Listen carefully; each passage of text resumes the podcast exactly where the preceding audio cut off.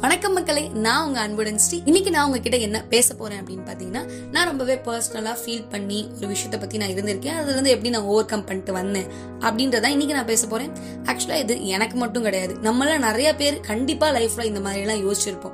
என்ன அப்படின்னா நம்ம வந்து நிறைய விஷயத்துக்கு வந்து நம்ம எஃபர்ட்ஸ் போடுவோம் ஹார்ட் ஒர்க் போடுவோம். ஒரு விஷயம் நமக்கு கிடைக்கணும்னு சொல்லிட்டு நம்ம ட்ரை பண்ணுவோம். பட் ஆனா அந்த விஷயத்துல நமக்கு கடைசியில ஏமாற்றம் மட்டுமே வரும். ஸோ எனக்கும் அந்த மாதிரி நிறைய நடந்திருக்கு. அப்படிலாம் ஒரு விஷயம் நடக்கும்போது ஃபர்ஸ்ட் நமக்குள்ள இருக்கான் பாத்தீங்களா ஒரு வில்லன் அவன் ஏதாவது ஒரு சின்ன விஷயம் நடந்தாலும் அதை இப்படி யோசி இப்படி யோசி ஐயோ உனக்குலாம் இது வராது. நீ ஏன் இதை ட்ரை பண்ணிருக்க? அப்படி இப்படி நிறைய வரும். அதுல மெயினா என்ன தெரியுமா? நீ இதை ரொம்ப நாளா ட்ரை பண்ணிருக்க. அதான் உனக்கு ஒண்ணுமே கிடைக்கல இல்ல. அப்பனா நீ கரெக்டான ட்ராக்ல போறியா இல்லையா? நீ ட்ராக் மாதிரி போயிட்டு இருக்கேன்னு நினைக்கிறேன். முதல்ல இதை நிப்பாட்டிட்டு வேற ட்ராக்குக்கு போ. அப்படின்லாம் நம்ம சொல்லுவோம். அப்புறம் வந்து இன்னும் நிறைய நிறைய தாட்ஸ் வரும். மெயினா எல்லாருக்குமே வர தாட்ஸ் என்னன்னா நமக்கு மட்டும் ஏன் நம்ம வாழ்க்கையில இப்படி நடக்குது?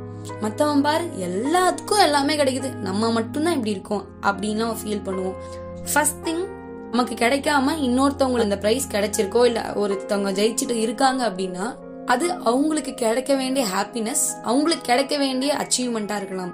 இப்போ கடவுள் வந்து கண்டிப்பா நம்ம எல்லாத்துக்கும் ஏதாவது ஒண்ணு எழுதி வச்சிருப்பாரு. அதெல்லாம் நம்புறியா அப்படின்லாம் கேட்டா ஆனா ஏதோ ஒண்ணு இருக்குல்ல. ஆல்ரெடி நமக்கு இதெல்லாம் வரணும். இவங்கெல்லாம் உங்க லைஃப்ல வந்து நீங்க பார்க்கணும். இதெல்லாம் நீங்க அச்சீவ் பண்ணணும். இதெல்லாம் உங்களுக்கு கிடைக்கும் அப்படின்னு சொல்லி கடவுள் வச்சிருப்பார்ல.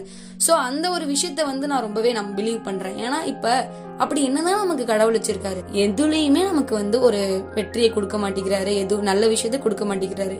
அப்போ ஒருவேளை இன்னும் போக போக கடவுள் ஒரு நிறைய விஷயம் நமக்கு கொடுக்க வாய்ப்பு இருக்கோ அப்படின்ற ஒரு தாட் இருக்கும். இப்போ என்னன்னா இப்போ ஒரு சக்சஸ் ஆகுதுன்னா அவங்களோட லைஃப்ல அந்த குட்டி சக்சஸோ இல்ல அந்த சக்சஸ் வந்து அவங்களுக்கு ஒரு பெரிய சக்சஸா இருக்கலாம். அவங்களோட எஃபர்ட்ஸ்க்கு அந்த விஷயம் போதும் அப்படின்னு சொல்லி கடவுள் முடிவு பண்ணிருக்கலாம்.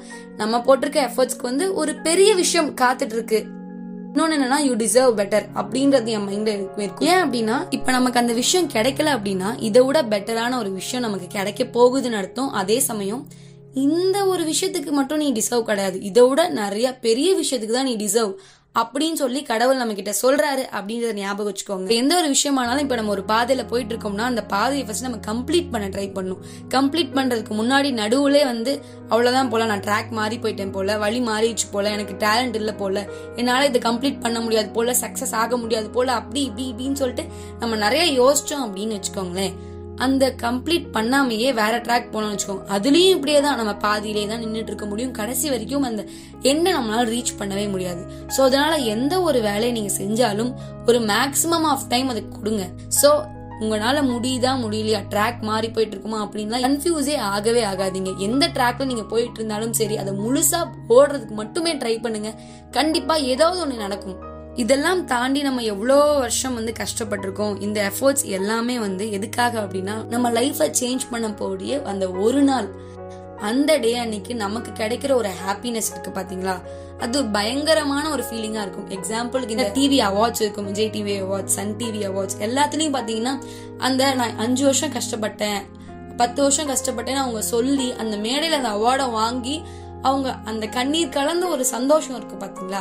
அதை என்னைக்காச்சும் ஃபீல் பண்ணி பார்த்துருக்கீங்களா? அதை ஃபீல் பண்ணி பார்த்தோம்னு வச்சுக்கோங்க. நம்மளே வந்து அந்த இடத்துல வந்து வெற்றி அடைஞ்சு இந்த மாதிரி அவார்டு வாங்குற மாதிரி நமக்கே ஒரு ஃபீல் ஆகும். அன்னைக்கு அந்த டேல வந்து யார் யாரெல்லாம் அவார்டு வாங்கினாங்களோ அவங்க லைஃப்ல வந்து ஒரு பெஸ்ட் மெமரியா இருக்கும். அந்த மாதிரி ஒரு பெஸ்ட் மெமரி நமக்கும் கிடைக்கணும் அப்படின்னா அவங்க சொன்ன மாதிரி பல வருஷங்கள் பல நாட்கள் வந்து நம்ம உழைக்கணும்.